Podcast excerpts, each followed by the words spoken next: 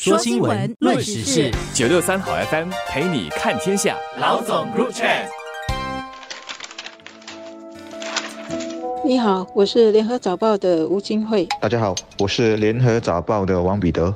一项国际调查显示，新加坡人保持对政府的高度信任，但是呢，觉得新加坡社会已经比过去分化了，并且对未来的生活更悲观，因为全球的经济前景并不明朗。一共有二十八个国家的民众参与了国际咨询公司。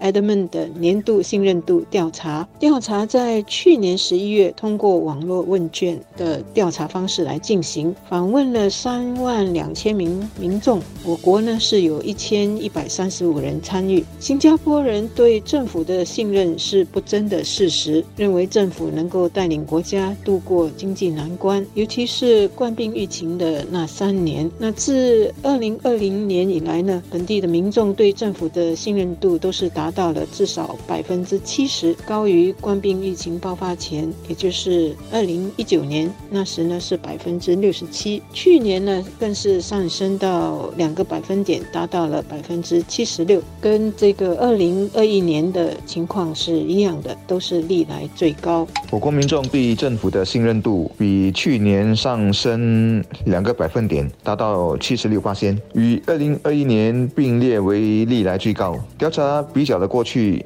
说，自二零二零年以来，本地民众对政府的信任度都达到至少七十八先，高于冠病疫情爆发之前。我昨天回看了二零幺九年的报道，当年的六十七八仙，其实也好于更早一年，也就是二零幺八年的六十五八仙。必须特别指出的是，当时调查期间或之前，新加坡也发生了一些重大的公共部门的疏漏事件，包括新宝集团啊遭受大规模的网袭，一百五十万病人资料泄露，还有连续的几起军训死亡意外等等。但人们对政府的信任。程度还是有所提高，让人意外。它要么显示新加坡政府的信誉品牌很坚实，要么就是出事后应对的方式、纠错的努力获得肯定，结果信任度进一步加强了。而在这三年，国人对政府的信任度一直维持在至少七十八线的水平，也就是每十人至少有七人是相信政府的。我们细读报告，不确定信任度如何定义，来自哪方面。不过猜想应该离不开能力。诚信这些要素吧。显然，疫情考验了政府的能力，人们觉得他表现还可以，结果就给了他更多的信任。那同样的，新加坡社会的和谐与稳定，应该是大家都公认的，也是外国投资者和跨国企业。对于来新加坡投资所看重的一个很大的优势。不过，新公布的这个调查呢，却显示受访的本地民众中有百分之三十三的人认为新加坡已经比过去分化了，还有百分之四十六认为我们的社会结构已经变得很脆弱。另外，有百分之四十四觉得我们的社会缺乏以礼待人和相互尊重的情况，而且认为这样的情况是现在最糟糕的。调查机构是根据民众是否对政府和媒体失去信任。国家是否存在制度上的不平等，以及我们的社会是否缺乏共同的身份认同等等因素来评估一个国家的分化程度。虽然在二十八个参与调查的国家中，新加坡的调查结果是被评估为社会分化程度比较低的国家，但是我们作为一个向来被评为和谐稳定的社会呢，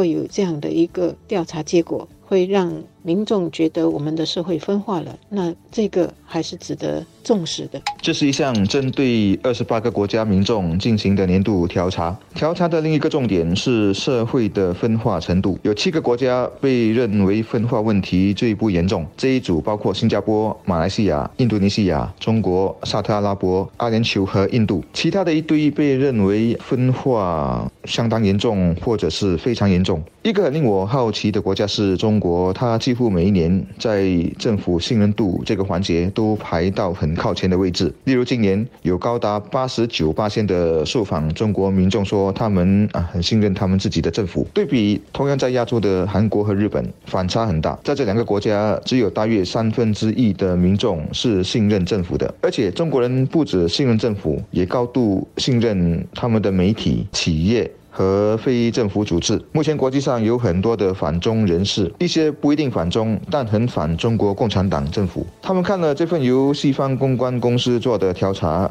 据说已经做了二十多年了，而且中国政府年年拿第一。如此的结果，不知作何感想？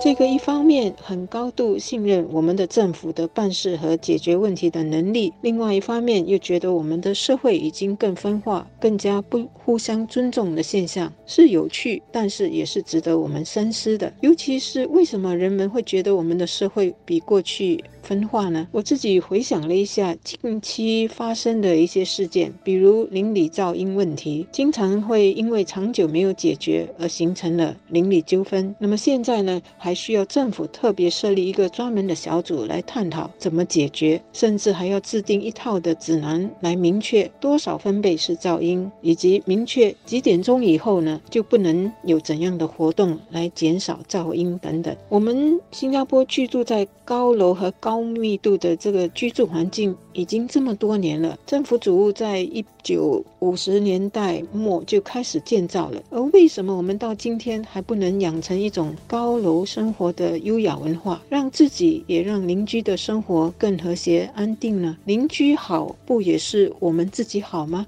我因为是媒体人，因此特别关注调查中新加坡人对媒体的信任度的变化。今年有五十九八的受访者说他们相信媒体，这个数字说是和去年一样。但我查回二零幺九年的报告，也就是四年前，当时公众对传统媒体的信任达到了七十一八而且是二零幺三年以来的新高。而对纯网络媒体的信任度则年比下跌六个百分点，掉到五十五。发现，我问写这则报道的记者说：“今年的调查有没有细分传统和网络媒体？”他说没有。这样我就明白了，我们这些专业的新闻工作者肯定是被拖下水了。我和我的同事当然也会有把关不严的时候，也会写错新闻或报道不够准确，甚至还带有一点的立场。但总体来说，表现要远远胜过网络媒体，特别是社交媒体。我的手机几乎每天都收到朋友传来的所谓新闻。然后问我我彼得，这是真的吗？我有时都觉得自己已经成了人体测谎机了。一方面，你得天天面对假新闻的混淆视听；而另一方面，受众也碎片化了，而且很多人都困在回声室里，就是 echo chambers，无法自拔，而且也不自知。如此的媒体生态是好是坏，是祸是福？说真的，我也没有答案。另外是不同社群之间的矛盾，包括对彼此的刻板印象。虽然我们开口闭口说包容社会，但是很多时候我们会不会是希望别人包容我们，而不是我们去包容别人？或者呢，是对于社会的正义和平等，我们可能有很狭隘的认识和定义，认为富裕的人就是社会不公平的制造者，认为富裕的人剥夺了其他人进入好学校或者是得到好。工作的机会。另外一方面呢，富裕的社群又是否把自己局限在某个生活圈子里，对其他人的需要和不满不够敏感？或者是不闻不问，大家也都知道种族和宗教和谐的重要，我们也一直在努力的维持着。但是生活里也有很多需要我们自己去创造和谐共处和包容的环境的，包括在职场里对不同年龄的员工、对不同领域的同事，甚至是对孕妇、残障人士和特需人士的关注。我们现在对环保、对宠物很有意识，都知道要去保护。环境要去保护宠物，但是对于我们的邻居、我们的同事、我们的同学、我们的外国来的朋友和同事，是否也有同样的敏感度、同样的关爱和体谅呢？这个调查是提醒我们了：当大家把包容、公平和平等看得很重要时，这是好事。但是好事也是需要我们自己来经营和维护的，不是都交给政府和非政府组织来维持和解决。